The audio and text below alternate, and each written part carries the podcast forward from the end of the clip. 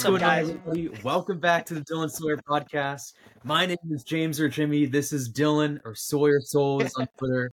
Um, what's going on, Dylan? What What are you up to today? Oh man, nothing much. Great start to the pod. Thank you for hopping on, Jimmy. Very very glad to have you on for this. this is episode seven now. It's kind of crazy. We're already seven episodes in, seven weeks in. It's going quicker than I thought it was, but yeah, here we are. So, what, what's been up with you? How you doing? How you prepping for Q4? And yeah. Um, well, you know me. My my warehouse is packed to the brim, like to the warehouse door. It, it's pretty bad. Um, but we're making it work. It's it's going. So it's going. That's good. How long yeah. have you been in the warehouse for? Uh, about three months, roughly. I'd say three months, maybe two months, around there. How you yeah. liking it so far, man? I I've just got out of my warehouse like four months ago, and I've never been happier. So it's interesting to see the opposite perspective. So how are you liking it? Well, I thought I was liking it, but with all this stuff for Q4 coming in, I'm kind of feeling yeah. like how you're, you know, you felt.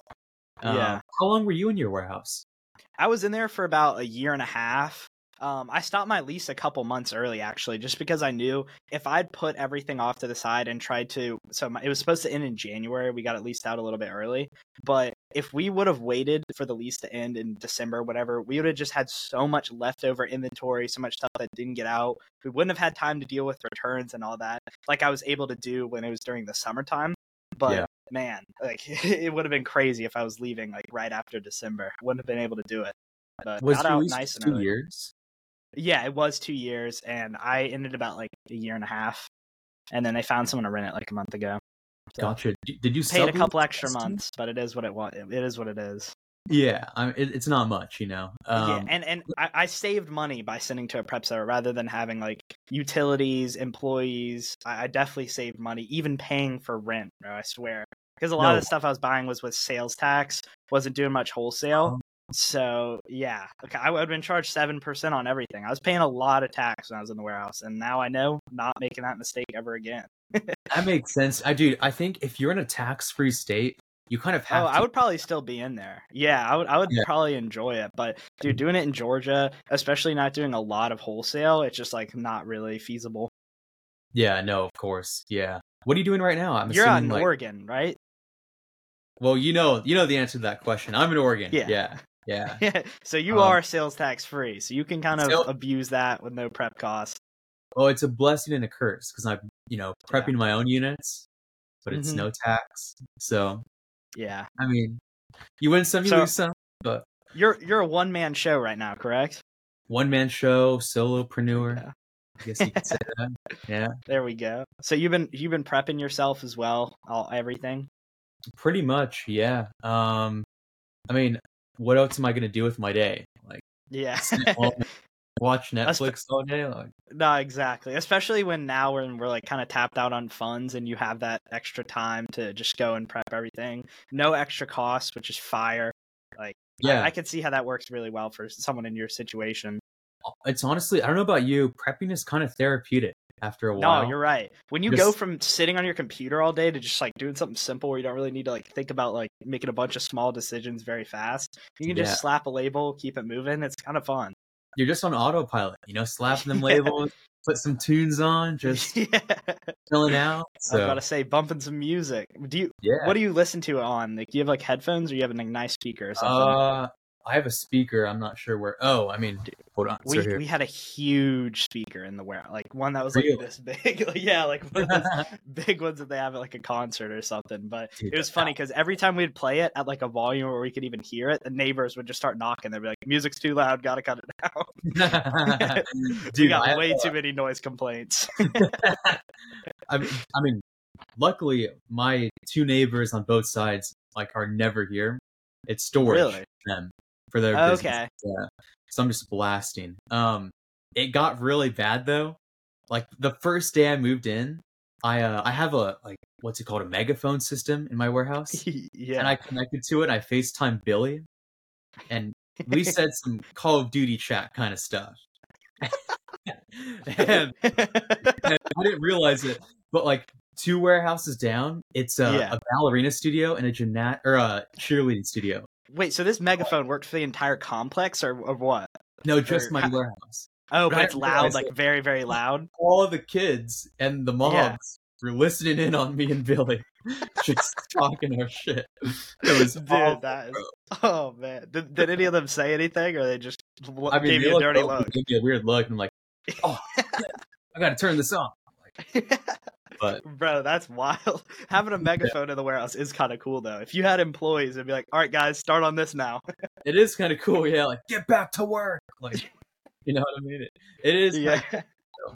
Ours had something like that. It wasn't really a megaphone, but we had like an upstairs. It was a second story, and it was really nothing up there. It was like just like stuff for the air conditioning unit, and like there's like maybe two, three hundred square feet of like open space. It was a really weird layout. Like it was on top, you could look over at everyone, and there's like a big like window area just wide open, and uh-huh. I could just look down on everything going on, which was which is kind of cool. Just be like, oh, okay, he needs to be prepping faster. Like, yeah, this is my empire. My yeah, exactly. Like, and it always made for great pictures. Yeah. But man, warehouse, I do kind of miss it because it is fun when you see your inventory when you have like pallets and pallets coming in. But at the yeah. same time, though, you have pallets coming in and you have to deal with them. And now I don't have to do that at all, which is very, very nice. Literally yeah. just having it all outsourced. Um, really, the only thing that comes to my house is like occasional returns where it's like I want to sell it at my mom's store or sell it somewhere specifically where I just don't want to have the prep center sitting onto it for so long. Hmm. Um, mm. You don't really have that many issues though with returns. You didn't do shoes like I did, and even with clothes and accessories and stuff like that can get bad. Yeah, returns aren't much of an issue, and if they are, like they go to my grandma's house in Utah, and she utilizes them in some way, shape, or form. So I mean, it checks out. but uh, do you, do you have like a big space where it's just returns piled up, or have you kind of dealt with them? Dude, her her garage is like a landfill of returns. Yeah. it's like you got Nike socks here, belt bags here, like just the randomest stuff. Like that's probably how it is with everyone though. Like my cousins and uncles love it because they'll come over and they're like, "Oh, oh, I need to grab. Oh, I'll just take one from here." Like, you know, I, I don't care, bro. Um, my, my family did that too, bro. They'll just go through all the return shoes. I'm like, all right, I want this one, or like just yeah. go through and pick out what they want. When I was moving out of the warehouse, I was doing like kind of a closeout sale. Like I was selling a lot of shoes for like liquidation prices, stuff that was like slightly used that I just wanted to dump.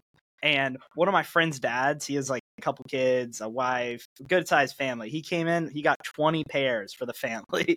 he loaded up, bro. That's pretty good. Were they I'm assuming used, right? Used. Yeah, it was like slightly used. I gave him really, really, really good prices on that stuff. It was like fifteen bucks a pair, and some he was getting like on clouds and stuff like that. So he was getting some steals, showing that's, love to the friends and family. that's awesome. Yeah, I mean, for anything new, I uh whenever I drive back or fly back to Utah, I uh, I send it in. But for anything you know used, it's it's free for all for the friends and no, family. exactly. Like, so. You're not really doing anything with that once it's a used, dirty item or like broken, yeah. something like that. It's either going to the trash or going to a friend. So yeah, and they've done some creative things with them too. Like I got a lot of Stanley Cup returns because the listing got mm-hmm. you know deactivated or something. They took them like you know did a custom laser logo on them for the Whoa. Utah National Parks and sold them to gift shops at Zion's, uh, Bryce Canyon, and they made smart. a quick bag. It was it was Damn. cool. Yeah. Okay. They do some great They're stuff. thinking outside the box right there. That's yeah. a good approach. No, it's cool. Yeah. So. Yeah. So well, it seems like you're liking the warehouse life a little bit at least, other than when all the the truckloads come in. uh, I mean, it's it's not bad. I just gotta tell yeah. myself I'll get through it, and the profit is what motivates me. I, I'm sure everyone is you know with me on that statement, but. Do you see yourself getting a warehouse employee or virtual assistant or anything anytime soon? I think so. Definitely a virtual assistant or a personal yeah. assistant. Um, yep. After December, I think. Um, That's a good move. Do some more endeavors after December. Hiring past like October, November just doesn't really make any sense. Like it's just so hard to train someone from the ground up when you have so much going on during Q4. Like it's just so difficult. It's better to just start fresh in January and really, really, really focus on them to where they're up on top of everything by the time next Q4 runs around because but to yeah. be honest here, that's where most of the money's made. It's just Q4 is where it's at. no, yeah. If you, re- if I mean, if you're recruiting them during, you know, Q4, you're kind of throwing them in the fire. Yeah, uh, that's a good know, way of putting it. Very chaotic.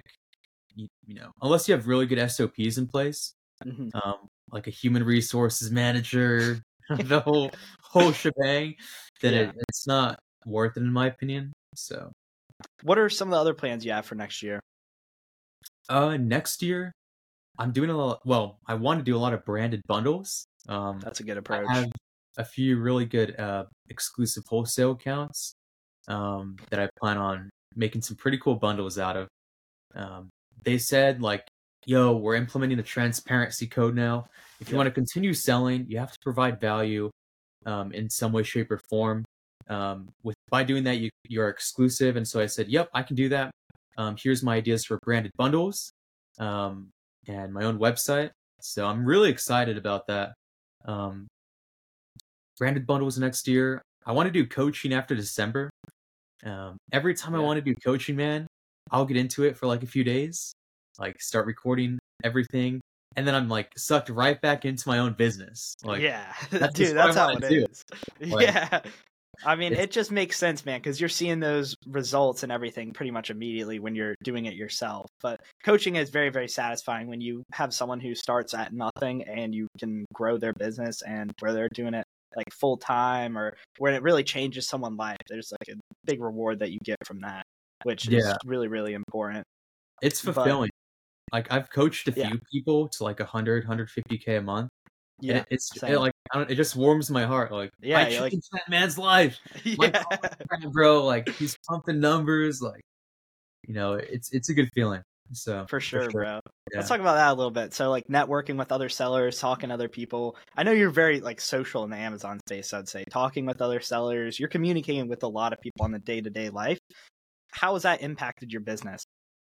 Oh, like without it, I'd be at, yeah. you know, finance 101 at random university, state yeah. of whatever. Um networking's huge. Like uh if you have the chance to talk to people, please do it. Just reach out, latch on to someone who's doing, you know, maybe bigger numbers than you, see what they're doing. Um, for me, that was Miles. Um, I started my Instagram like day one of selling on Amazon. Not selling, but like yeah. sending into Amazon. I uh, created my Instagram, posted my first shipment. Um, Damn, I didn't even doc- know that. Documented all my pro. It's on my Instagram uh, at Jimmy FBA. Just scroll down. It's like 14th yeah. post. But uh, documented day one, Miles saw it and added me to this huge group chat of like sellers in my same like age range, um, revenue wise, you know, same demographic. And we kind of just made friends in there. And now I live That's with cool. one of those. That's pretty wild. That group chat, um, which is incredible. He's awesome. Yeah. Um, but it's like I've lived with one in Costa Rica. Shout out B Flips, B Treasy. um, yeah, a lot came from that group chat. So, dude, it's uh, pretty crazy how like just like Discord, meeting people online, Twitter can really like grow into real life friendships being very very close like you said living with another seller i would definitely see myself doing that in the next few years but just having like lifetime relationships from this community it's pretty wild like even people from the sneaker community who i knew they led yeah. me to Amazon and we still talk to this day. Like the connections mm-hmm. that are made in this industry, there's there's really nothing like it. And it's all over the country. So bro, if I travel to like Vegas, Oregon, wherever, bro, there's gonna be at least five people I'm meeting up with when I'm going out there, which is really cool. And that's one of the my favorite things about going on vacation recently is that wherever I'm going, I'm usually gonna meet up with a seller or someone who I've talked to online for a while that I've never met before. I'm always looking forward to meeting someone in person when you have just such a big network of online friends. It's it's really cool. No, that's so true. Like uh I can't yeah, like anywhere I go there's a seller that you can meet up with, yeah. at least one. Um just get yourself out there. Uh, one other thing too, think about it this way. Remember like 10 years ago when meeting people online, online dating was viewed as like, "Oh, you're a nerd." Like, yeah. Why are you dating yeah. online?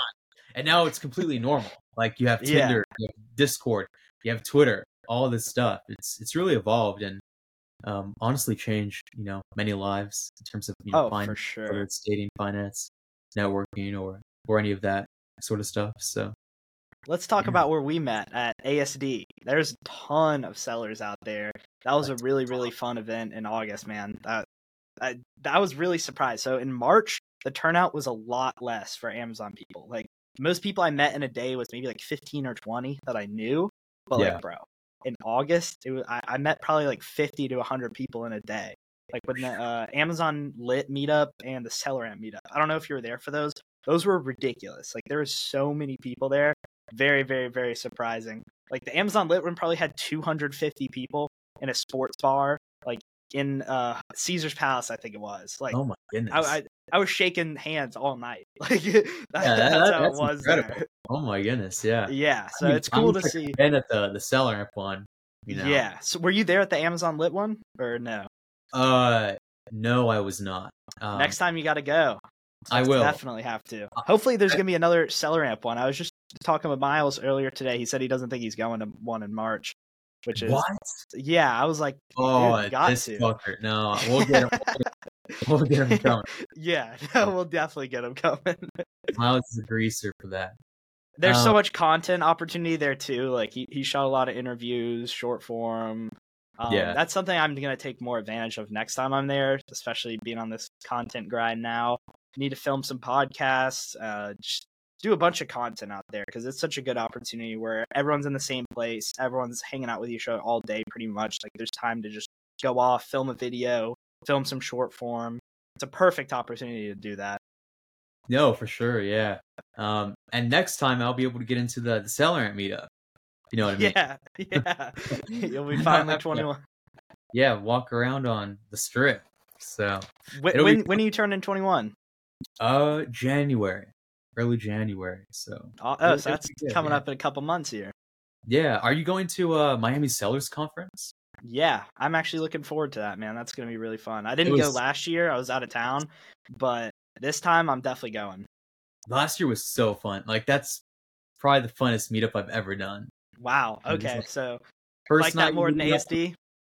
Yeah, tops ASD. Like first okay, night, up with all the sellers at some bar, and it's like people are coming up to you. You're going up to people, and you're like, "Oh my yeah. goodness!" Like I know you on Instagram. Like, how's yeah. it going? It's so cool, man. Like that feeling is unmatched when you see someone that awesome. you've I known online. You're like, yeah. That's how it was with you. At first, I was like, I didn't recognize you, and I'm like, oh wait, this is Jimmy right here. That's I know this guy. profile picture. yeah, that was the first thing I thought. I was like, oh wait, that is him. yeah, no, that's that's awesome. Yeah, you didn't make it to uh, Amazon United, right? No, um, that's in New Jersey. I'm in Oregon. Yeah, I was going to fly on a day's notice. I'm not doing that. So yeah, no, it was it was far, but I I enjoyed that one a lot too. Uh, there's a bunch of different sellers there. It wasn't all the same ones at ASD, but there was a lot of people there who were at ASD. You know, Miles, P, all those guys were there as well. But that was like a more educational event, and I could see how people get more value out of that than ASD. Um, ASD yeah. sometimes, if we both both you and I know some of that stuff, when too many people get on the listings, just tanks in price. Like it goes way down. We we both experienced that some after this ASD. Burned, dude, we yeah. got burned. Like I'm probably down. Like after all said and done, I'm probably down like 15 grand on that stuff. Realistically. Damn. Yeah, I had some stuff that makes up for it, but like now I know I need to be much, much, much more selective about what I buy. Like if it's like 25, 30 ROI, it's probably not even going to be 15 once all the sellers get it in hand. Um, especially when you're in my situation, you're paying prep. Uh, if if someone doesn't have a like like you, you have a warehouse, you can prep it for pretty much a few cents a unit after cost yeah. of supplies and all that. But where I'm paying like a dollar or whatever it is, like I can't really compete on wholesale pricing when it's a low priced item. For something that's a little bit more expensive, you can, which is what I'm planning to focus on and kind of niche in onto more like industrial tools, high ASP stuff, because that's kind of what I'm used to from at least the sneaker market. Like my average sale price two years ago was probably like $90. Now it's like 35, 40. It's gone down a good bit. And that's yeah. just from getting out of the sneakers. I mean, when you sell a pair of Hokas or Air Forces, you're getting like 120, 130 it's a lot per unit. Like that's especially lot, with yeah. especially with Hokas. You can sell a lot of Hokas for like two hundred bucks, and it's just easy. Uh, you could buy hundred pairs at hundred twenty bucks, sell it for two hundred, and you've already spent 12,000, 200 grand. It's only hundred units. Like it just makes things a lot easier rather than having to sell like a thousand units of a ten dollar item. You know, it just makes a little bit more sense to do it on a higher ASP item, especially when working with only prep centers. No, yeah, for sure. Um, that's what I'm doing next year with like branded bundles, electronics, kind of that stuff in that realm. Um, yeah. Moving towards high ASP. The ASP of like the electronics I'm selling is like between 400 and 800, and oh, they yeah, sell like thousands a month. Oh, that's so wild. I'm yeah. excited to do that. But uh, yeah, high ASP, you know, decent to good margin. What more could you ask for? Exactly. Yeah. And and some and some of those categories, those higher price items, they get fee discounts as well. Like one of the high ASP items I sell in the industrial category, it's only eight percent fees, which is fire. Like that's way fire. better than clothing, which is like seventeen percent now. They've been raising it every freaking year. That's but, sweet. Yeah. It is what it is on that. I mean, Amazon's always going to raise their fees year after year. You just got to keep buying better and better inventory. Yeah, no, that, that's how it is. You just got to you got to pivot. You got to learn how yep. to adapt to the new market and yeah, so So you started doing OA, correct? When you first first started on Amazon? OA, yeah, supplements. That's okay, it. there we go. How long ago was that now? When when did you open up your account? Uh, I got my first sale. I think like June first, June sixth. I I think it was June sixth. Um, I remember that like that moment, just waking up. I'm like, ba- like within five seconds of waking up, I'm checking my seller app, um, just to see like, oh, maybe it checked in, and I see like seven hundred dollars in sales at like a fifty percent margin because yeah. dude, Brim was fire.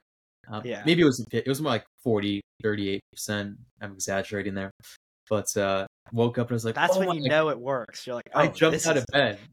yeah, it, it, was it was awesome, and like, oh man, like I just got to go deep on these, and yeah, found a way to do it, and buy more products. Got the Nike Ungate, you know, went from there. So natural progression, Nike Ungate plus a plum card, and you're winning.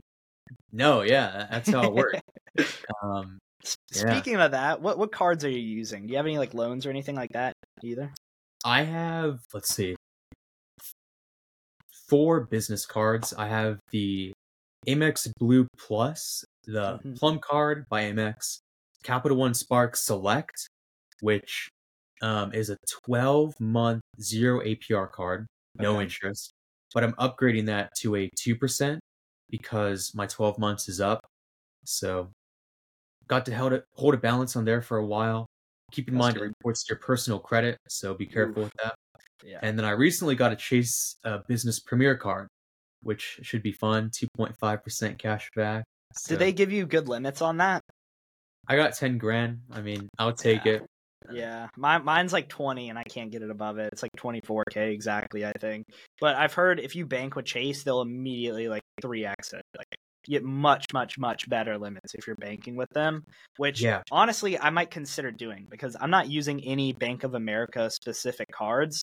And honestly, Bank of America rewards and all that, they're just not the best. Everyone I've talked to who recommends a big bank says to go with Chase. Also yep. considered going to like a smaller, more regional bank. I talked with Corey about that. He told me to do that. Um, yeah. I've been thinking about both options. Uh, who do you who do you bank with now? Personal, I'm with Navy Federal. Um, yeah, probably the best in terms of well, I think it's the best credit union to go with. Um, mm-hmm. And then I'm banking with Amex for business. Okay. I'm switching to Chase though in the new year. Okay. Um, so how is it banking with Amex? Because I feel like that's a pretty new thing. It is a pretty new thing. People are surprised. Yeah. They're like, "It's coming from Amex." I'm like, "Yeah, I mean, it's a business checking. What do you want to know?" Yeah. Um, but it's been pretty good. Um, you can't buy crypto with it. I tried to buy Bitcoin like that's interesting during the run. Um, you can't buy crypto. Um, Damn, I I wouldn't have never thought of that. That's kind of weird. Yeah, I mean, it was funny. I was at the car dealership buying my car, mm-hmm. and. I'm on the phone with Amex saying, "Hey, like, can you up my credit limit so I can, you know, put it on my credit card?" And like, no, we can't do that. But I see you have a charge on your card for crypto that didn't go through and he pitched me on like this whole crypto thing, like some Amex wow. representative. He's like, "You have to buy it. You have to buy it." And I think it was XRP, and it boomed. It boomed up in price like the following week. Bro, like, that's hilarious.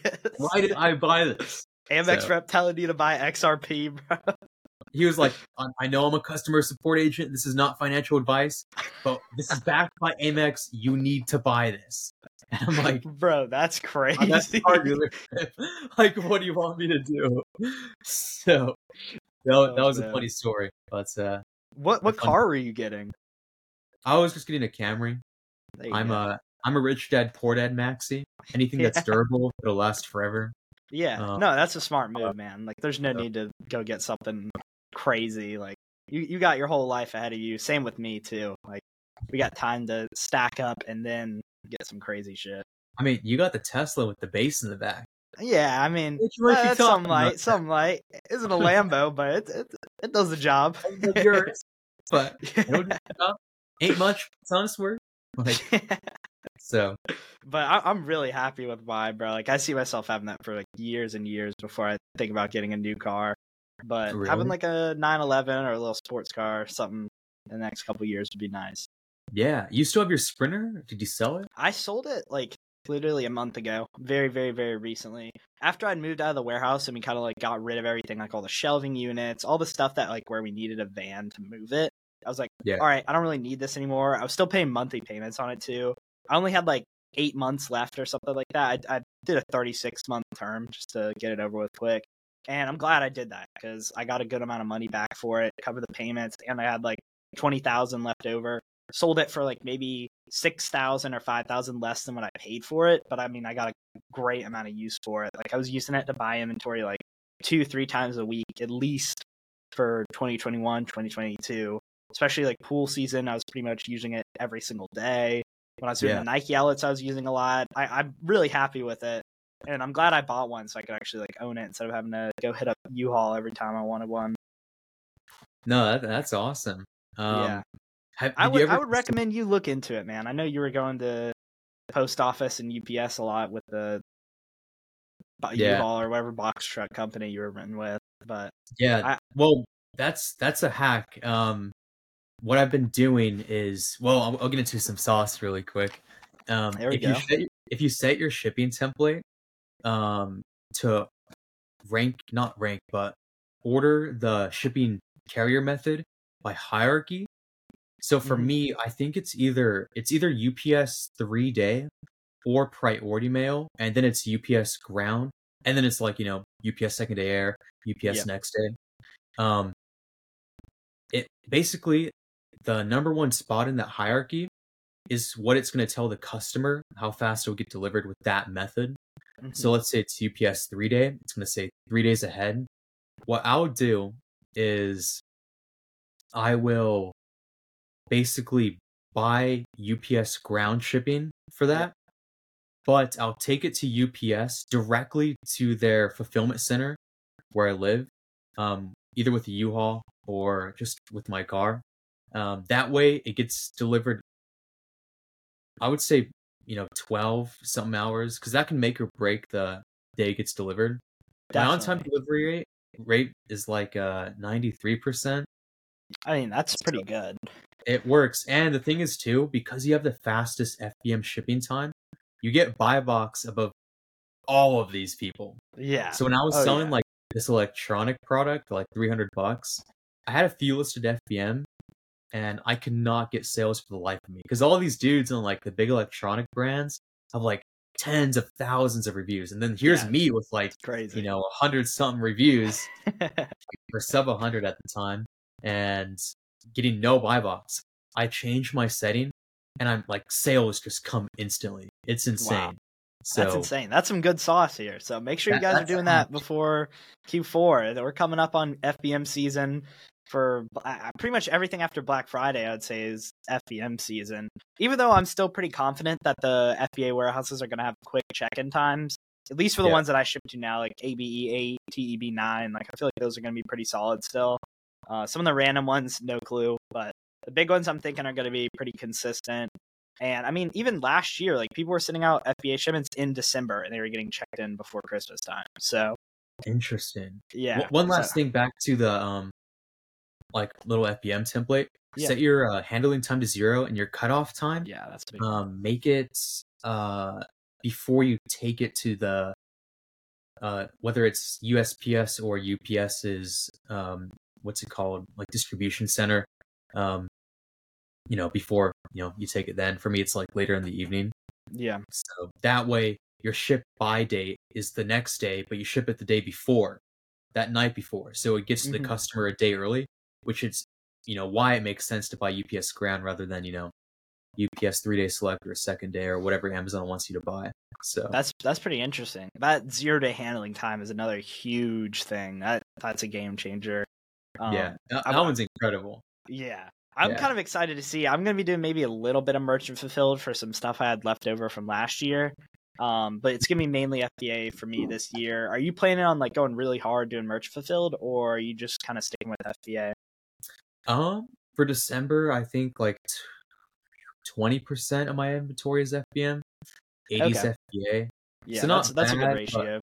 I like, I just hate doing a FBM, yeah.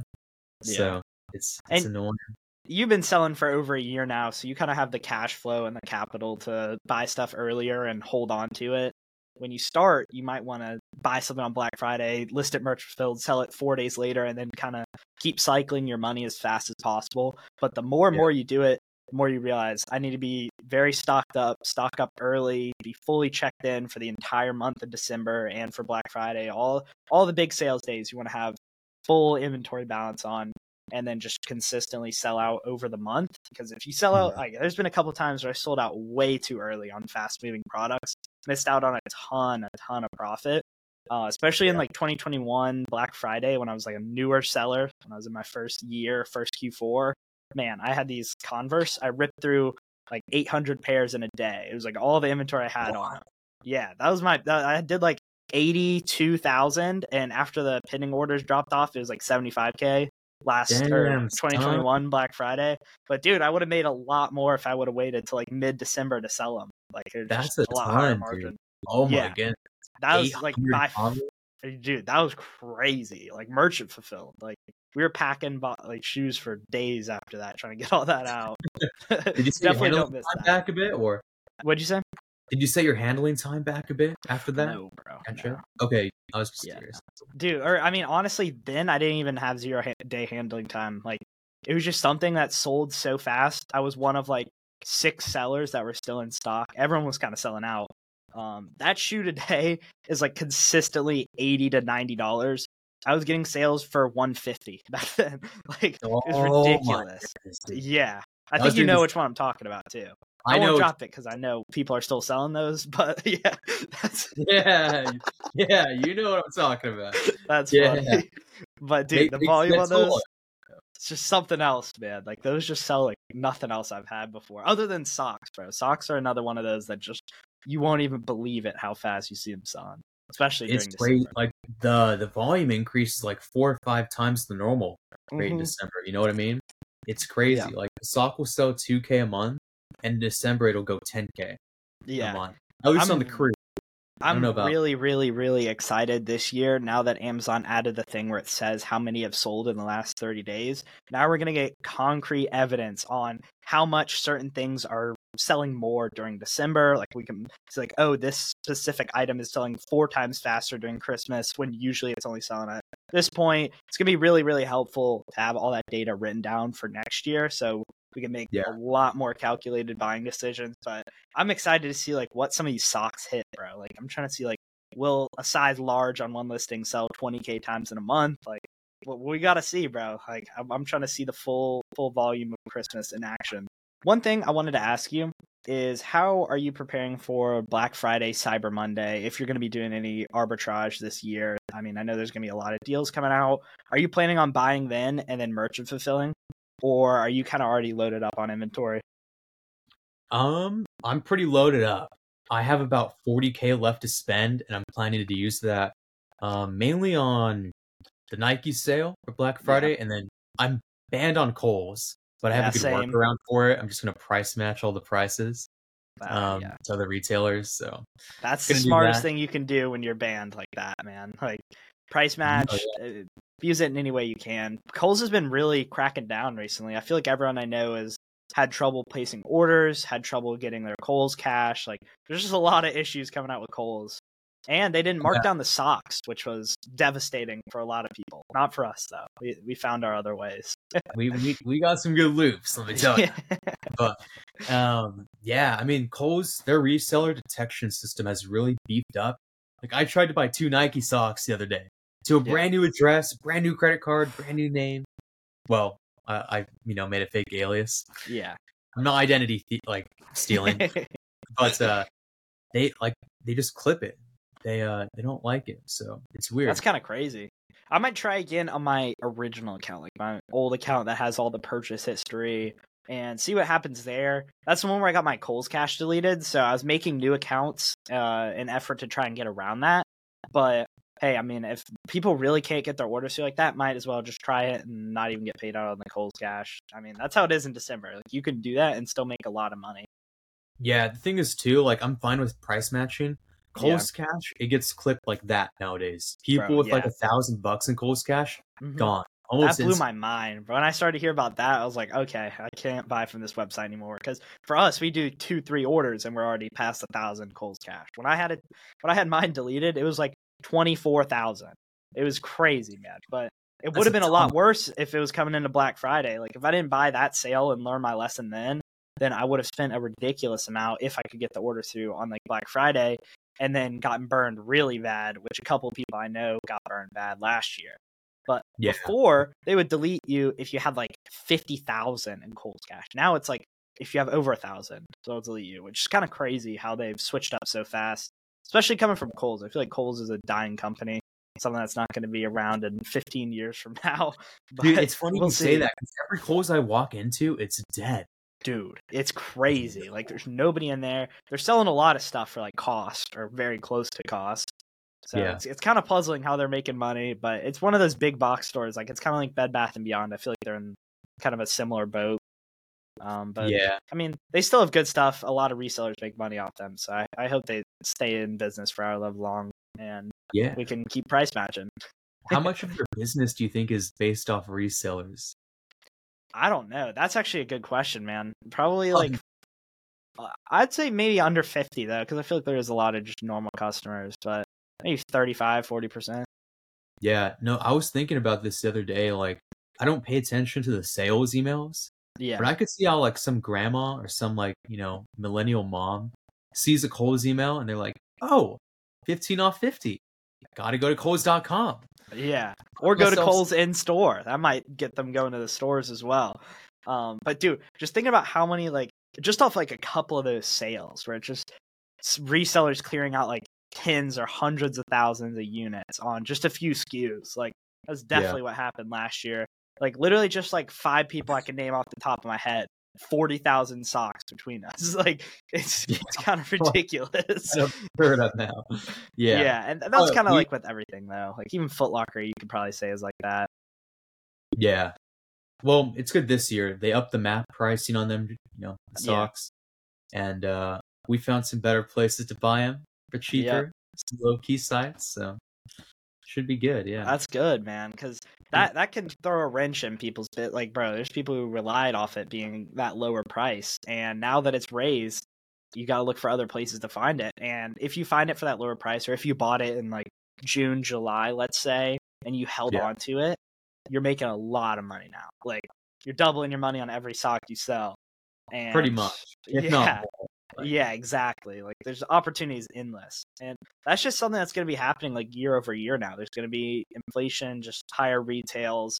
That's kind of how it was with Air Forces back in the day. I kind of took advantage of that a little bit when it was like 90 retail and it shot up to 110. And I still had pairs from when it was 90 retail. This was like before Amazon, to be honest. It was like StockX and Goat that were reflecting those prices. But that yeah. was another time where you could kind of abuse that, buy in early, sell once the retail's up. And there's going to be infinite opportunities like that down the road. Yeah. Speaking of like Air Force Ones, you want to talk about burn loops now?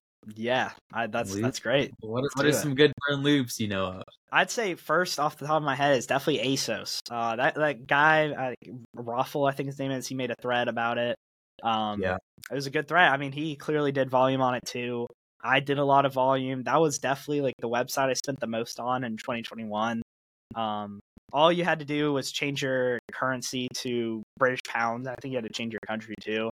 And it's yeah. funny because I didn't even know the the loop for six to, six months to a year probably. It was someone else just making purchases for me, and he was doing it exclusively for me. So I was just paying him a percentage. I no, I couldn't even figure it out, man. and then one day, one of my fr- I was on the phone with one of my friends, and he was like, "Try this," and it just worked. I was like, "What? This is what this kid's been doing the whole time." I thought he had like an employee discount or something like that, or like something yeah. that I couldn't access.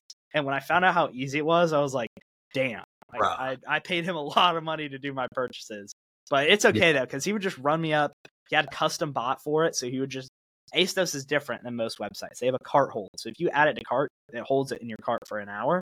And yep. he would just bot that and just add thousands of units to cart and then just keep getting it carted so that he wouldn't lose the item. And that worked really, really well. Like we crushed it. Got like six thousand Air Forces in like a week. That was probably my hmm. best. Sold maybe like twenty five hundred of those on Amazon. The rest I sold to bulk buyers. Dude, that was crazy. Especially coming to my house like that was just absolutely yeah. ridiculous, man. That's when it, I realized that was the week I realized I was like, oh my god, I need a warehouse if I'm gonna ship to myself.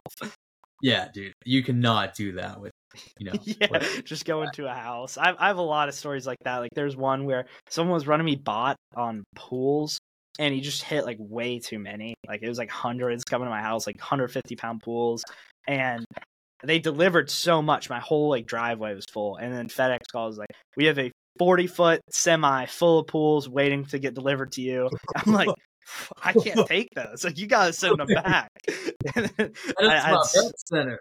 yeah, I should have done that looking back because I sold through all the ones at my house. I was like, damn, I guess I could have had some more, but it was just yeah. too much to have. Like we had some at storage units, some at my house, and we are like, I can't take more of these. like FedEx, you have to send them back. yeah. Oh my. But what about for you? You you give us some. Uh, the ASOS loop came back kind of. One of our good yeah. friends on Twitter, I'm sure you know who he is. Yep. Uh, put me onto it. I've been, I was pumping it, you know, up until recently. There just, you go. Uh, find a load of ordinary at like, you know, 60, 70 ROI. That's fire, man. I missed out on the second time, bro. I didn't even know about it until I figured out the day it was clipped, which is kind of funny because I mean, it was someone else who told me about it, and they didn't even know it was clipped. Just it just happens to be the day that I find out about it. It's over. Like, Damn, man, I would have I would have come back and started taking stock, but it is yeah. what it is. Well, they, it kind of got fucked because it was one unit per order on like most of the good stuff, like you know the yeah, no. those the Air Forces. Yeah, that that's yeah, that's way way way too much work. Before you could do like ten of each size, so I could do like fifty pairs of order. We are doing fat orders, but yeah, like for the ordinary, I was just stocking up because you could do ten of this, ten of that, that ten of this. exactly, this. yeah. You can do pretty good size orders. Make yeah, worth your this time. was Premiere two coming in like so. It was insane. Bro, that was insane because they were shipping from Georgia, at least to me. It was yeah. literally delivering next day. Like I'd buy it at 7 p.m. It'd be at my house by two o'clock the next day. Like dude, ridiculous. So nice. yeah, the turnaround was nothing. Like, bro, it was crazy. Especially when I was doing merch fulfilled too. So we just listed immediately, get it moving. That was a crazy year, man. Because in 2021, I wasn't in the warehouse. I was having so much incoming inventory. I was like not getting out my old stuff, which is a little bit similar to what's happening with you right now, where you just got so much coming in. You got to clear out space. You need to make sure stuff's right, and then I wasn't even shipping stuff out until like mid December. Like I was way too late on a lot of that stuff, and yeah. that got a little bit burned there, but it's fine. I listed a lot of stuff merchant fulfilled and sold through, but now I know that's such a headache, man. Like doing merch fulfilled at that scale, especially with shoes where you have so many different colors and sizes, where you're listing like 50 different SKUs with just a list like six different models or shoes. It's crazy, man. But hey, yeah. I'm not doing it anymore. Out of the shoes, out of merch merchant fulfill. Uh, we're we're living chill now. That's awesome, dude.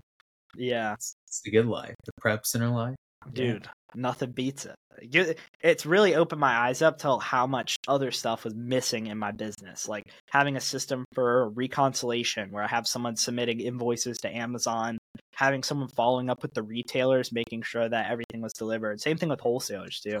They might miss a case every once in a while or forget to put something in the order, or send you the wrong item, like with what happened to us at ASD, where we just got completely yeah. the wrong item and had to just take it, list it for a low price, run ads to get it to even sell, which is pretty annoying. But it is what it is when you're working with the ASD distributors. yeah, honestly, I would only work with them if they were closeout or that one, really? you know, distributor. Yeah, yeah, yeah. Going well with closeout, no one else is buying it because you're buying all the closeout. Uh, dude, exactly. You know? That, that that's what I was saying earlier. I had stuff that was good. It was all stuff where it was closeout. I bought out everything they had, and I'm like the offer count didn't really spike that much. But stuff where they have access, where it's just a distributor, a quick selling brand, they have access to tens of thousands of units, and I'm competing against someone who isn't paying for prep. There's, I yeah. really can't compete on a low sale price item on something that's 50 bucks or more, let's say, then prep cost kind of gets washed out. But when it's something where it's a wholesale item and I have to have it for two dollars and the, the buy cost is a dollar fifty plus a dollar prep or something like that, it just won't ever make sense like that. If they're getting it at that much of a cheaper cost, like thirty percent less after prep or whatever, it's never gonna work out. So I kind of realized that and pivoted away from those smaller like beauty products and stuff like that. Yeah. Um, there was still some good ones though that were like cosmetics, where it was like I take 500 units and sell it for 12 bucks a piece and make some good money. But just, I don't know. And closeout is a little bit weird anyway. I, I prefer to deal with uh, wholesalers that have always in stock inventory that are buying straight from the brand. Like a lot of times, the closeout distributors could be getting it from other distributors. It's just like kind of a muddy supply chain. But when it's yeah. some other, like that one other distributor you're talking about, it's very clear. They get it straight from the brand, it goes straight to you. Like there's not any other people in place or any other middlemen. It's just straight to you, which is much better than closeout where you're not really sure on what's going on, especially with the section three going on. Uh, have you been affected by that at all, or have you been chilling? No, no. Good. I, Same here. I've been chilling. Being honest, like I've I've sold Telegram stuff before. Um, they like I bought it once just to see what the hype was about. Yeah. And it was refurbished vacuums, and I got uh, complaints lost like 15 grand on it. Wasn't damn. fun. Yeah, but, you learned uh, your lesson though, yeah. and it's been long enough where like you don't really need to worry about it anymore. Yeah, and, yeah, yeah. So I think Gotta if you try. delete any listings that are like possible Section Three listings, you know what I mean, like yeah. generic listings or Telegram listings, you're fine. Um, for me, like I'm just keeping my inventory updated, you know, all the time, deleting old listings, even if it's like a Nike stock like just yeah. in case they come after me like oh maybe it's fake like i just want everything smooth sailing. I have me all too. my invoices ready like the moment they come at me yep there's that good to go. So yeah. keeping it all organized now but that's that was scary man sellers were freaking out back in like may and whatnot oh yeah that was crazy there's a uh-huh. lot of people getting hit back then I wasn't even yeah. really in the wholesale game then. Or like I was, I, I, went to a couple trade shows. It wasn't really ASD, or was one that was more focused on brands. First one, and yeah. that one I kind of knew I'm not going to be running into any like fake products or stolen goods on in that type of show. But with something like ASD, there's definitely a little bit more like the suspicious side, just because of how many people there are there. There's thousands and thousands of exhibitors. There's definitely going to be some that are selling like refurbished or just weird supply chains it's just going to happen when there's a show that big and you just need to know to stick with the ones that are the biggest and you, you can tell too like when you have one where it's just like one guy sitting in a booth and it's just like a bunch of like already open products and it's not really like many consistent like you'll know when you see one where it's like they have 30 products from the same brand where you see like one with like one product from this brand one from that brand two from this brand and it's all already opened or refurbished versus a company that you can just tell they order straight from the brand. They order tens, hundreds of thousands of units, so it makes sense they're getting getting the cheap prices. You just have to look at both and see like, oh, yeah. oh, this one's obviously not the one to buy from, and oh, this one has a good supply chain, is a good distributor. But at those shows, people are going to know that too. They're going to see, oh, well, this distributor has carries hundred brands. They get good pricing. A lot of other sellers are going to be going to that same exact place. So you kind of have to differentiate yourself somehow and at ASD, especially, it's hard to get like huge volume discounts because even someone like me, people may think I'm like a big seller. When I talk to some of those distributors, like some of the higher up ones, they were like, "Oh yeah, someone just came in and put a million dollar PO on two ASINs." I'm like, "Oh, okay, I'm I'm a baby in this game." Like, like there's always a bit. yeah, it's like, all right, I don't deserve any volume discounts then if that guy's spending like that. Yeah. Like, what do just, I deserve at this level? Yeah, like, oh, I thought my 30k was cool. Like this guy just spent 30 times that on one ASIN. I'm like, wow, okay. Yeah. um, Blow him out of the water, yeah. Yeah, and there you can kind of create a moat because he's probably clearing out all the stock that they have. He's probably buying four to six months worth of stock, and he's getting it at the best possible price. I mean, they're going to give him the best price if he's taking millions worth of inventory. It just only makes sense. And there's not really a way for someone like me to compete with that. It just doesn't work at my level, but maybe down the road it can be possible to kind of compete with those bigger guys. But it seems like that's where the success is at ASD. Going super deep on like closeout and stuff like that. Yeah, well, I I view success at ASD as talking to people. Like no, yeah, you, th- yeah. Well, that's the I biggest agree with that. of ASD. Definitely. I mean, and that impacted us. You know, I wasn't really talking to you very much before the the ASD show, and now we talk pretty much every day, sharing loops, ideas. It's not about really finding products there. It's about the connections that you can take home. No, yeah, no, one thousand percent. Yeah, yeah. I would recommend anyone go to. Me too, man. Solace conference. I got mm, some people from the group to go, and they were all really, really happy with the experience. Met a lot of people. It was overall awesome, man. Like I don't know anyone who I talked to who went there and regretted going. Everyone had a great time. Yeah. No, one thousand percent. Yeah. Same thing yeah. with United too, and I'm sure probably my, Miami Seller Conference, right? Like nobody regrets going to that. It's always gonna be such a fun trip. It's a good time. Something I'll, something I'll be on my calendar every year for years to come. No, yeah, one thousand percent. Yeah. Are you planning on going to any other trade shows in the next few months or year or so? Uh, not really. I'm kind of yeah. just doubling down on um, well, just what I have right now, and hopefully coaching after December. So, yeah. I think that's yeah. a pretty good plan because honestly, man, you, you got you you already have branded bundles lined up. You have brand direct exclusive. That's what you want to go with. You don't really need to go with a bunch of distributors and stuff. Brand direct exclusive is what's going to be the long term play if you're looking to do Amazon for five, ten years, or however long you plan on doing it. Which actually is a good question. How long do you see yourself doing Amazon for? Quite a long time. Yeah. Um, like pretty long time. Me too. So, yeah. Well, years. we'll be in it together. yeah. Yeah. Yeah. Dude, there's just so much opportunity to let it pass. You know, it's just there's no bigger marketplace than Amazon. Yeah, no, like even after we stop selling on Amazon, if I see a good loop, you know, I'm buying. Yeah, yeah, exactly. exactly. You got to once once you do it for a while, then it's never it's never ra- leaving you. Like you're always yeah. gonna go back and loop. And the more you do it, you get better at it. You know what I mean? You get better at seeing yeah. what's good, what loop is you know around. How can I loop this?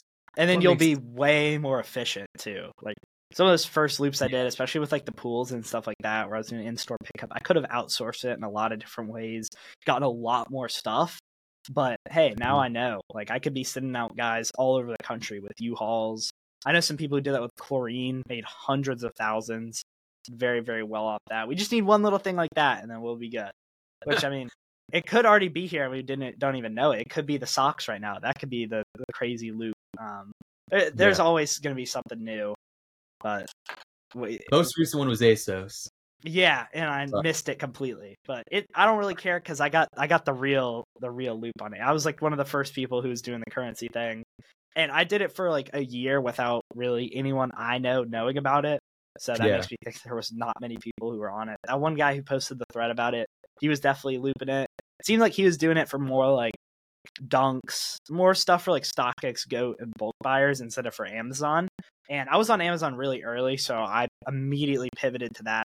And the person who was buying for me was doing a lot of volume on StockX and Goat, and they weren't really interested in Amazon, but they knew the shoe industry very well and they could do well on Amazon. And eventually yeah. he ended up starting his own after he bought like a million worth of shit for me in 2021. He finally started his own Amazon account and started getting some stuff for himself.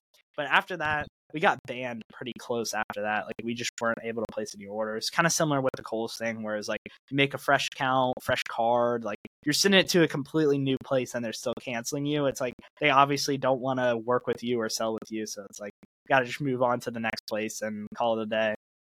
Yeah, that's why I like wholesale at that point. Like once you've got all the OA websites or loops flipped, it's yeah. like, you know, what what do I do now? So branded bundles next year, that's like the baseline for my business. Um, yeah. What what business what percent of your business right now is wholesale versus OA? For December, probably like 35, 65, 65 OA. Okay. You can never go wrong with OA. Uh, yeah. You know? OA during Q4, just nothing beats it. Like Yeah. Like it's hard to find wholesale stuff at that margin that we are getting OA stuff at. Like I'm probably a, a higher percentage on the OA side of things coming into this Q4, but like, dude, in August, I would say I was 60% wholesale. Like after ASD and all that, where I'm just mainly buying from distributors and reading up on old orders. Like I definitely didn't do much yeah. arbitrage that much. I was definitely primarily wholesale. But now it pendulum has swung in the other direction, and it'll swing right back when we get into January. That's when I'm pretty much going to cut off my OA for a while, unless I have like good replens or something I can like see like, oh, this is doing well. I can buy more easily. Obviously, to re up on that, but I definitely want to make the pivot to be like 80% wholesale next year. Yeah, no, I'm kind of with you on that. I still want to do OA though. Like, yeah, it's just fun. I'm I'm just good at it. You know, yeah. like we're just good at it. It's it's fun. It's Especially easy. with like Nike and some of the safe brands where you really know that you're not going to run into any issues. It's it's almost just as safe as like branded bundles are, where they know that you're selling it. They don't really care. Yeah. Um, but with other wholesale stuff, like if you're just buying from a distributor selling random brands, there's like a high probability that you're going to run into something like cease and desist, IP complaint, listing getting deleted. Something just comes up with that when you're in the wholesale game, just buying from random distributors. But if you focus on more like brand direct exclusives and then just like simple OA stuff where you know you're not going to run into any issues, you're kind of just smooth sailing. And that's how I want to be. I'm sure you want to be. Just the safest approach to do it long term. Uh, yeah wholesale's weird, man. I didn't really realize how much sketchy stuff was going on until I kind of jumped into it. But seeing like all the Telegram stuff, stolen goods, it's kind of crazy seeing how this industry is. And with arbitrage, it's not really like that at all. Like you're just kind of simply buying from retailers and they're shipping out your goods and you're getting it in. Like the worst you can deal with is just leakage at a high yeah. level. Like retailers shorting you on goods, you getting shorted from Amazon, which is honestly going to be my main focus going into 2020 or 2024. Yeah. And building those systems to where I don't really have to even be thinking about that come this time next year, where reimbursements are getting automatically filed. There's th- tens of thousands for OA sellers to do a high volume that's being left on the table. And that can really just push your margin from like 10, 11, 12% up to like 15 to 20% if you're really, really staying on top of everything and buying high margin products. It can make or break an OA business. It's pretty wild yeah. how much it affects it actually. Because, bro, you, you'll buy a lot from Kohl's and, oh, you got 4,000 and 3,800 delivered or something like that. You don't really think too much of it. But that is like thousands and thousands worth of stuff that a lot of people just skip right over and don't even really know about. Yeah, there's a lot of good catalysts too right now, especially for Q4. Like yeah. with offer counts being down, the price will jack up. There, there's opportunity for sure. So. Yeah, opportunity everywhere, and yeah. always opportunity to get burned by a retailer. And what what happened to me recently? I bought chocolate, not to say where from or which brand, but all of it came expired. It was all expired. I was like, what even is this? Like, it's expiring yeah this month, this year. And I was like, I can't do anything with this. And some of the stuff I was sent was expired in September, which is crazy. Really? Yeah. And what ended up happening was I literally just called them and be like, hey, all of these are expired. I need refund. They didn't even make me ship them back. So I'm about to have some expired chocolate I could eat during Christmas time. Wait, did you ship this to your place or Danny's No, I place? shipped it to Danny, but he's sending me a box of it. I'll just give it out to some. All the ones that are in November that expire in November, I'll eat some of those, give them to friends and family and stuff. But yeah, man, the ones in September, I'm not eating that. yeah, I, I mean, really? Uh, I don't know. It's chocolate. You're right. It is chocolate. It's not something that can go like really like milk or something like that. But, yeah, it won't go really bad. Yeah, exactly. Uh, we'll we'll see. We might have to test it out. yeah, yeah. The chocolate. What have you been uh buying in terms of like Christmas stuff? Are you doing any Christmas stuff? Yeah uh, holiday gear. So last year was the first time I kind of experimented with more like very seasonal stuff, like decorations, which I'm doing again this year. Advent calendars, got some of those. Um, a lot of just giftable items like chocolates, stuff that can be just sent to another person. Um, like even beauty sets where it's like a like a variety of different perfume scents and it's like just a gift set and it does really really well during christmas every single time it's pretty easy oh. to predict when stuff like that will do well um yeah but that's pretty much I mean, a lot of chocolate this year some decorations a little bit of advent calendars and then honestly majority of it is just cold weather clothing like obviously the long sleeves, hoodies, jackets, they're all going to do better. The yeah, yeah. the people know. The people know who are watching. They know.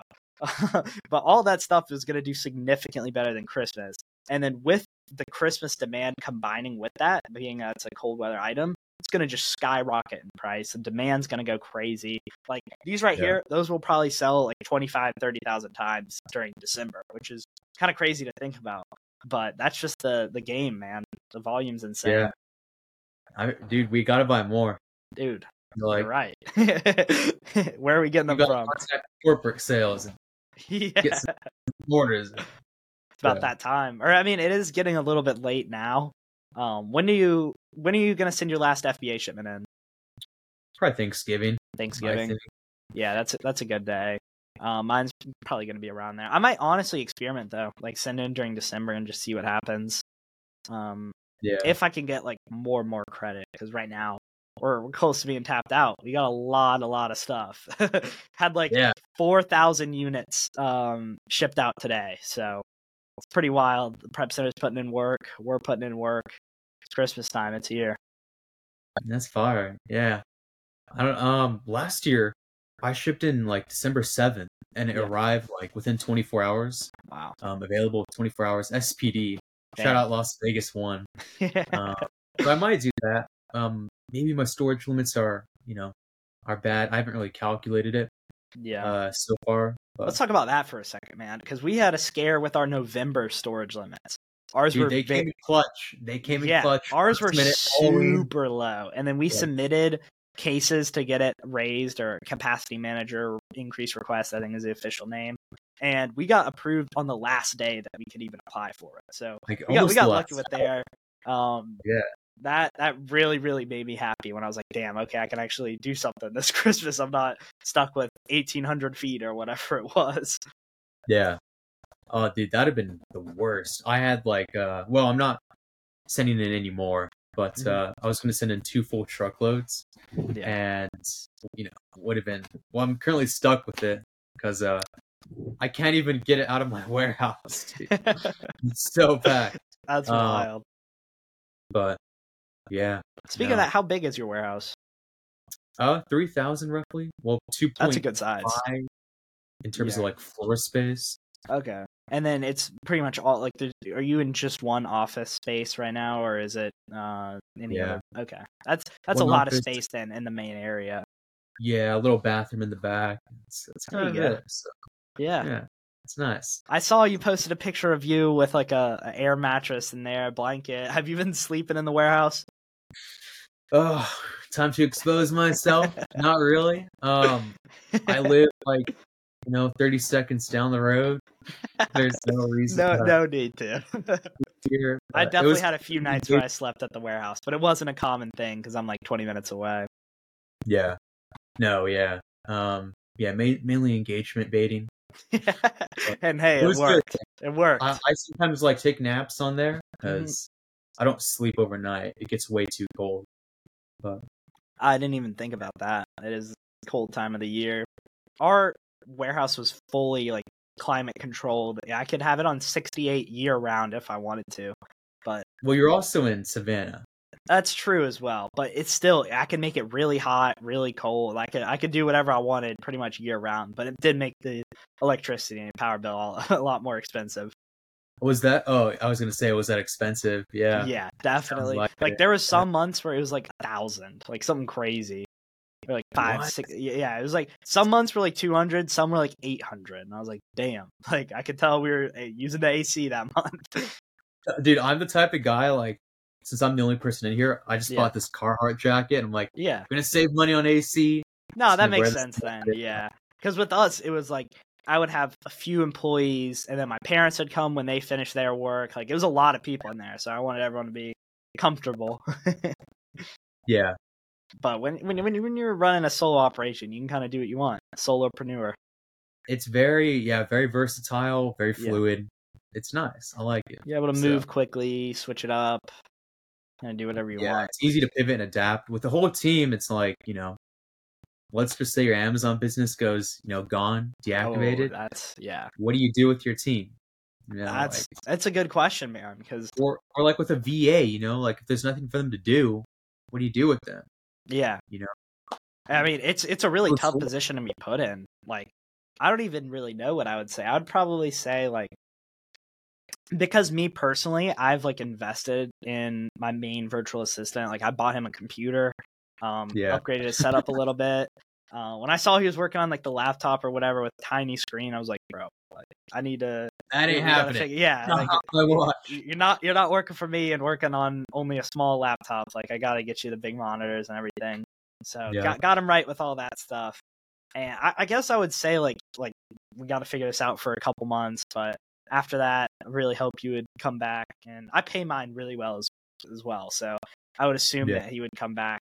I'm very close with mine now. My, I found the best virtual assistant ever. I think he's just the goat, bro. He's he's always responding fast. Uh, you'll hop on call anytime. He works like Eastern time hours, like ten to six. Um, yeah. Just I just found the goat, man, and that's I used Corey's methods on how to hire through online jobs. Where you put like banana in the subject line, uh, have them record a 30 second voice note.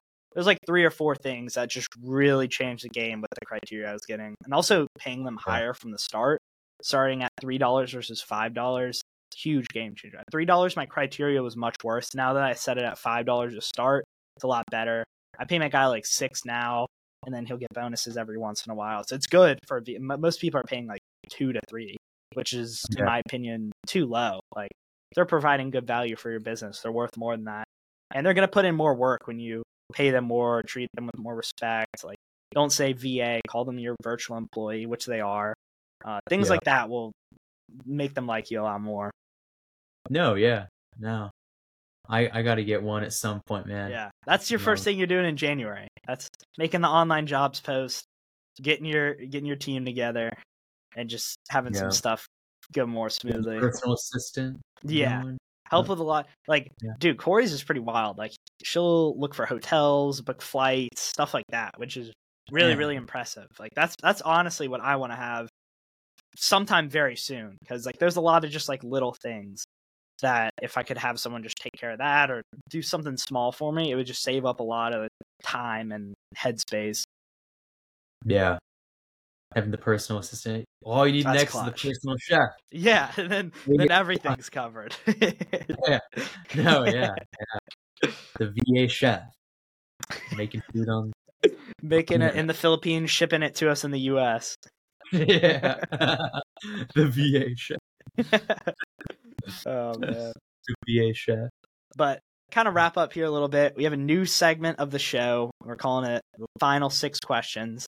So it's kind of like just quick response, uh, pretty simple questions here. So first off, I have, what is your favorite movie? Ooh. Gotcha. Honestly. I like a lot of movies. Um, yeah. Just gonna keep it simple. It's Dumb and Dumber. That's a good one. I wasn't expecting that. Oops, huh? All right. yeah. Probably Dumb and Dumber. Yeah. That's that's a good answer. I'd say mine's probably Dark Knight. I just I love that movie. Dark Knight. Yeah. What about Indiana Jones? Dude? No, Indiana Jones is probably top three. I don't know. I would need to rewatch all of them to really pick my favorite. Um, yeah. I like the Crystal Skull. Uh, there's a few of them that stand out. What, what do you think about the new one? What, what's it's your thoughts? Right. On- I mean, I didn't hate it, and I didn't like completely love it, but I liked it. Um, yeah, I was nostalgic for sure. Yeah, definitely. And seeing oh. that first scene, uh, where it was him looking young on the train like the first like oh, ten man. minutes of the movie, and seeing bro, that in IMAX too. That was that was awesome, bro. yeah. every, every time I see like a new movie that comes out that's a big, always go see it in IMAX. We have a really, really big theater here. They call it the world's tallest IMAX, but I think there's one that's bigger in like Germany or some shit. Really? But it's like the biggest in the hmm. US. Like if you look that up, like tallest movie theater, tallest IMAX or whatever, it'll come up. And that's cool. It's, it's kind of crazy. Savannah? That's in Savannah. Yeah, they just opened wow. that up like a couple months ago. It's it's ridiculous how how it looks from the outside. Like that theater looks yeah. bigger than like the rest of like all the other screens too. like it's crazy how it is. But I have to go Google that, man. Yeah, you're gonna that have sounds... to come fly out and experience it. For Indiana Jones Seven. Yeah. I don't know what what everyone's next. Yeah, I think it's six. So, question yeah. number two: uh, Did you play sports as a kid, and do you play any sports now? I played a lot of sports. Um, okay. Main one was baseball. I did basketball. My mom was, you know, the kind of mom that put me in all the sports. Mm-hmm. Um, as, as, I was younger, and then I kind of like niched down as I grew older. Yeah. Um, football. Uh, yeah, baseball. Which one would you say your was your favorite? Baseball. Uh, baseball. Yeah. yeah. I played uh pitcher and second. So. Did right you play now, throughout your high school? Uh, freshman and junior year, or freshman and sophomore. Junior year came around, mm-hmm. and I just lost all my skill for some reason. um, and COVID was here. Yeah. So, like I made the team. We practiced twice, and COVID happened, and it was kind of over after that. like yeah, like nothing, nothing happened. That was um, right now for me too. Like yeah, it just stopped during COVID. Or uh, honestly, it was kind of in the year before that too. Like I just I, I wasn't ready to play like JV basketball and have practice seven days a week for three four months or whatever. Because at that time I was already doing well. Like I was going to the mall every day buying shoes. But the ball was rolling with the reselling business. And I was like, yeah. I kind of want to do this, and I paid off. I doubled down on it, and it worked. Yeah, yeah, that's sweet. Um, do you play do you anything... anything right now? No, I don't. Uh, I, I, was just about to ask you that as well because I used to play basketball everyone like just pick up basketball at the park. Uh, I haven't yeah. really done that very recently, but I would like to get back into it. When I see like Miles and all them playing, I was like, damn, I'm trying to play. I haven't, I haven't played in too long, man. I got to get my got to get the jump shot back. yeah, yeah. The layup going. Yeah. All right. Um, right now, to answer your question, um, well, I don't do anything right now. About a year ago, though, I was doing boxing. Really? That was my big one. That's um, cool. Like, basically after COVID, like COVID was pretty rough for me. Like a lot of things, a lot of things happened, and uh, moved back to the United States because I was living in Italy. Mm-hmm. And decided I'm just gonna go all in on boxing. That's kind of what? I did. Wow, I didn't even know this. Like three hours a night, just like letting out everything, and just kind of went from there. So Damn, so you can you can swing. I, I, love boxing, man. Yeah, it's great. Yeah, nobody's it's, trying it's to fight you then. oh, what's up? Nobody wants to fight you then. uh, I mean, dude, I, I'm like not even. I'm not that heavy. like, I'm pretty skinny nowadays, so we're getting back to it though. So. Yeah, my dad always talks about that. He wants to do like MMA stuff, like jujitsu. Wants to train yeah. some of that and get back into shape. I definitely need to. I want to do something physical. I, I haven't even been doing walks like that really that much anymore. I got a bike the other day, so I'm excited to. The electric one. Yeah. You gotta turn that off. Gotta get the pedals rolling. no, yeah, you're right, bro. Definitely gotta get the pedals rolling, get some leg yeah. workouts in. But I, I just had those gift cards from Bass Pro, and you guys probably saw me tweeting about that. But I was like, I need to get rid of these. It was like twelve hundred worth. They just kept canceling my orders. And Why I was like, let me go, go, go get something cool. This store's like 20 minutes away literally the coolest store in Savannah. Like it's just there's like a waterfall in there. There's like a little fish tank thing that's really cool. Bunch of um animals and stuff. It's a what's it called?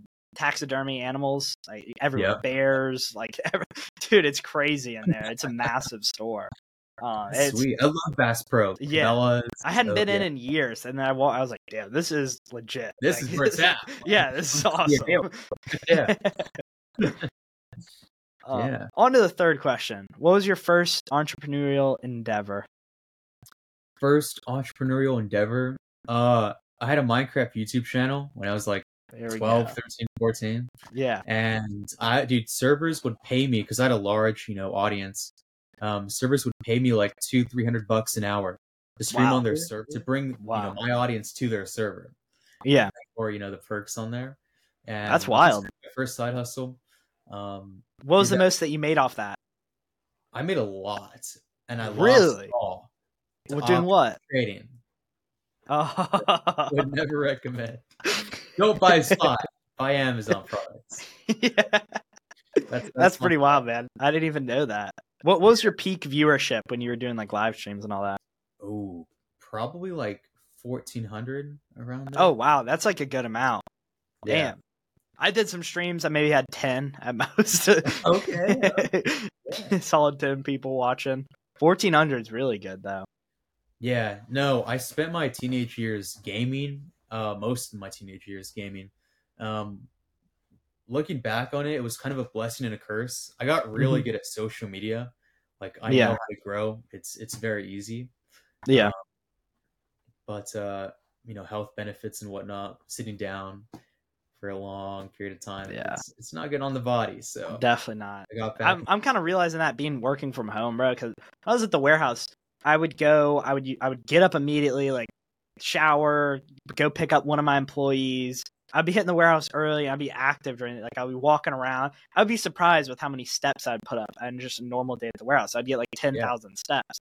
Now it's horrible. I'm literally just walking from my house outside to the office and then working there and then walking back to the house. Like I'm not really like walking around in a big area.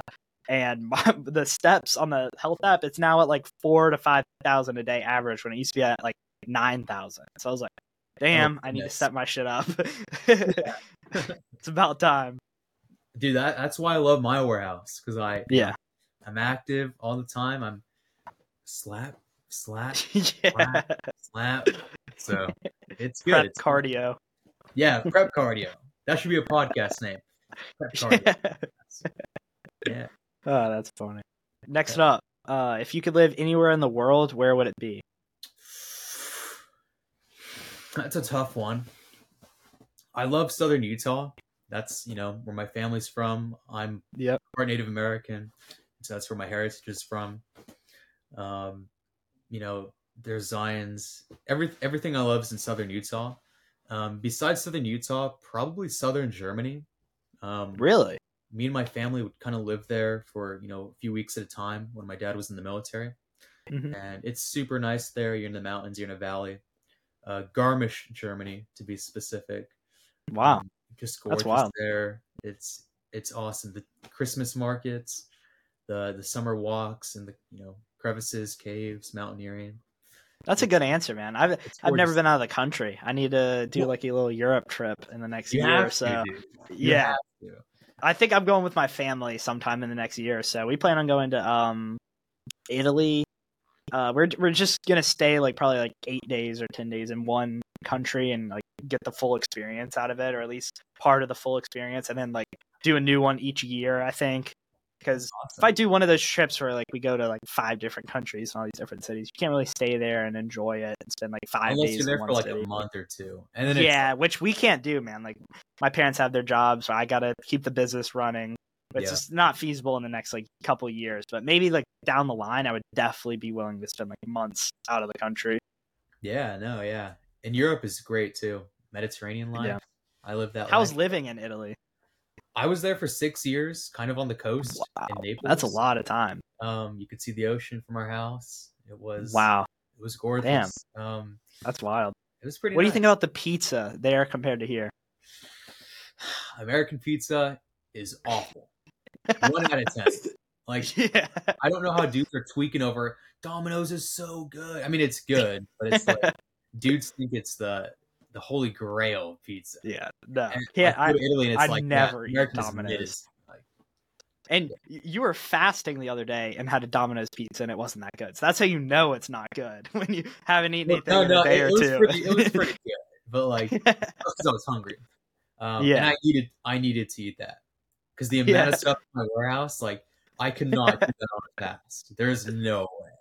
Like, yeah, no gotta way. have the energy to go all night. So gotta have the pizza. Yeah, and that full pizza I... was that fueled me. I'm still fueled.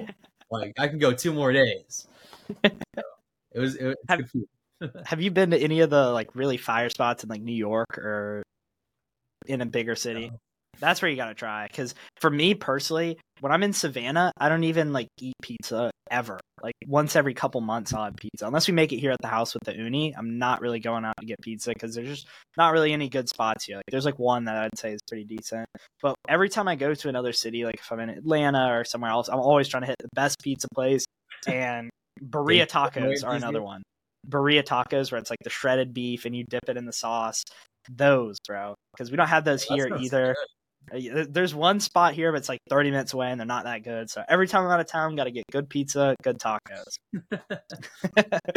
Don't Pretty fun mix. By like Dave Portnoy or whatnot. Yes, I do use the One What's Bite app. One Bite, and one it's on App Store. Yeah, and best part is about it, you can just go and sort by Dave's reviews, and then you can pull up a map. I'm doing it right now, and you can see just like all the ones that are like eight and above or nine and above, and you just know like okay if it's above an eight that place is good. So like yeah. if you go to new york i'm scrolling in right now there's just ones like everywhere around the city. Like dude the he's been everywhere. These are all eight plus. And bro if you if, if you just do zero to ten like any any range he's literally done like pizza stores on every block. Like it's crazy how it looks. that's wild. Wait look at like, oregon. Is there any in oregon that he's done? I don't think so. Or, or no probably for a football game no, yeah, none in Oregon. He has some in California, but not many in California either. It's mainly in New York, New Jersey, Philadelphia, like tri-state area, yeah. and up in the north, like uh, Boston, someplace in Connecticut. He has one in Atlanta, which is like, or a couple in Atlanta, which is one of my favorite spots there called Antico. That place is super. You super told fun. me about that. Yeah, I brought good. a couple. I brought a couple sneaker guys there. I brought Aaron there, this guy named Abdullah, and then uh, Aiden Trano. So they all know how good that is. A couple, two of them told me like, "Damn, bro, that's still the best pizza I've had." So I gotta try it, dude. Yeah. yeah. Next time you fly out Georgia, come to the East Coast, definitely gotta try that. And then I've heard there's some good spots in Miami too. Uh, I went to one, Mister O1. I ran into Jackson there, like just coincidentally. He was there eating with someone he knew, and I was like, came with a few friends and we were just sitting at a table and then I like look over I'm like oh what's up Jackson? Like we were literally about to link up like that day and I just bumped into him there which was cool. What's that's how it is in Miami though bro. Like Miami is just you you just walk around and see a random reseller random Amazon guy. It's a different um, world there man. Um, yeah it's pretty wild. Yeah. I mean I can't I, tell if it's degenerate or networking I think if you just stay out of it like Miles is on the grind. Miles is not doing the degenerate stuff. Like he he's just yeah. staying on the grind. He's he's living in Miami the best you can do it, where you enjoy the, beautiful views, uh, being out by the water, and you're still locked in and focused, not doing a bunch of other stuff and not really focused on the business. It's, yeah, it's possible to do both, but no, it definitely is. Yeah, um, but easy to get sucked into.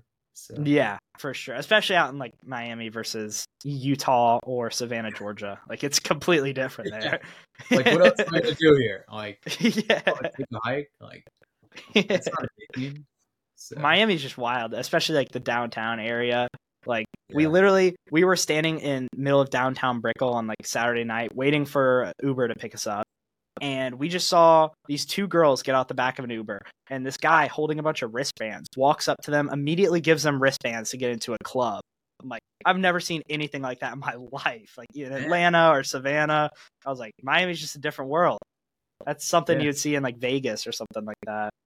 No, yeah, it Vegas and Miami are like very similar. I feel like in terms. of Yeah, no, I agree with that. Vegas is very unique though with the, the, slot machines and stuff, bro. Like that's the only place where you get on. You're in the airport, you step out, and there's just slot machines. like what? People like yeah. Like, my money. Just like, everywhere. Like, yeah. and you'll I was talking to some of the Uber drivers, or there's this one guy who's like, "I'm hitting it big, like I'm down right now," but like, I just, like I was like, "Damn, this guy is like ninety percent of gamblers before they win big." yeah. like, bro, that's how he was sounded. He was like, "I'm waiting. Like, once I hit this next time, I'm quitting. I'm I'm done." I'm like, All right, man, let's see it. okay, Dude, it's because that's just a random person, bro. Like it's not someone I saw in a casino. That's just an Uber driver. Like it must be crazy yeah. out there. But just how much you see it. Like you can't see something all the time and not think of it, or in, like it's just in your brain when you see that much gambling and slot machines and all that. When here in Savannah, yeah. I don't see that ever. I have no interest in going to a slot machine or even like a casino. I don't really care for that. Yeah, I'm kind of with you on that one. Yeah. Yeah, I just like I prefer to make my bets on seasonal products, like not on a slot machine yeah. or roulette or anything like that. Like, I'll bet on some Legos, not on something like that. yeah. Buy some Nike. yeah. yeah. Safer bet. It is, really. Yeah. On to the fifth question. What's on your bucket list? One or two things on there. Honestly, in the next two to three years, I really want to climb Mount Everest. Um, Whoa, are you serious? Yeah. It, Damn. Dude, I, have so I was a okay. Boy Scout when I was yeah. well ever since I was like six to fourteen years old, maybe 13 mm-hmm. and uh, something I've always wanted to do. Um, it's very not very expensive. It's like sixty grand, but it's something I want to experience and do. And wow, I, I feel like it's just conquering life and uh, dude, that really is. Yeah, like that, that's something I really want to do. It's like I've wanted to do it for a long time. Uh, wow. I've had a poster. That's a great answer. so, climb Mount Everest Damn. in the next two to three years. Um, I got to start training at some point. Yeah. So that's uh, that's something on my bucket list. Climb Mount Everest. That's a good one. So, all right, on to the last question. Uh, favorite song or album? Uh, ooh. Well, let me, let me ask you first. Okay. What's your song or album? So I, am just gonna say probably my most listened to, which would be uh 3005 by Childish Gambino. I think that's a good one. Okay. Yeah. I, I like a lot, man. My taste switches like every month. Yeah, so. no, same. Um, I love you know Morgan Wallen, Luke Combs, Billy Currington on the country side. Yeah. The rap side, you got you know Lil Uzi as always.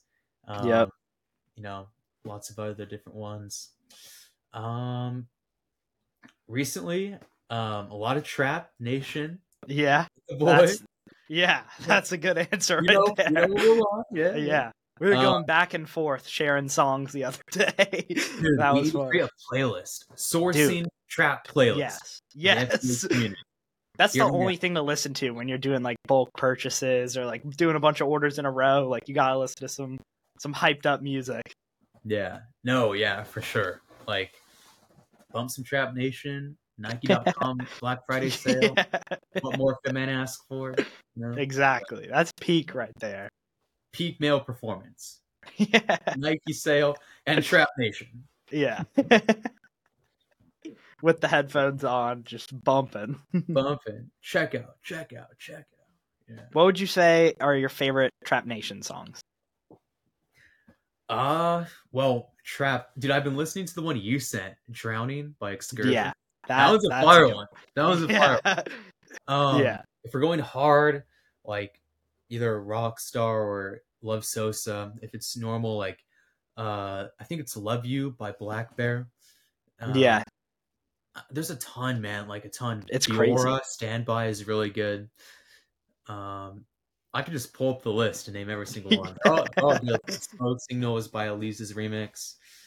All the uh, Ellie Goulding song "Lights" and "Outside." Those are two classics. together, yeah. Lights, yeah. gritty remix. Yeah, yeah.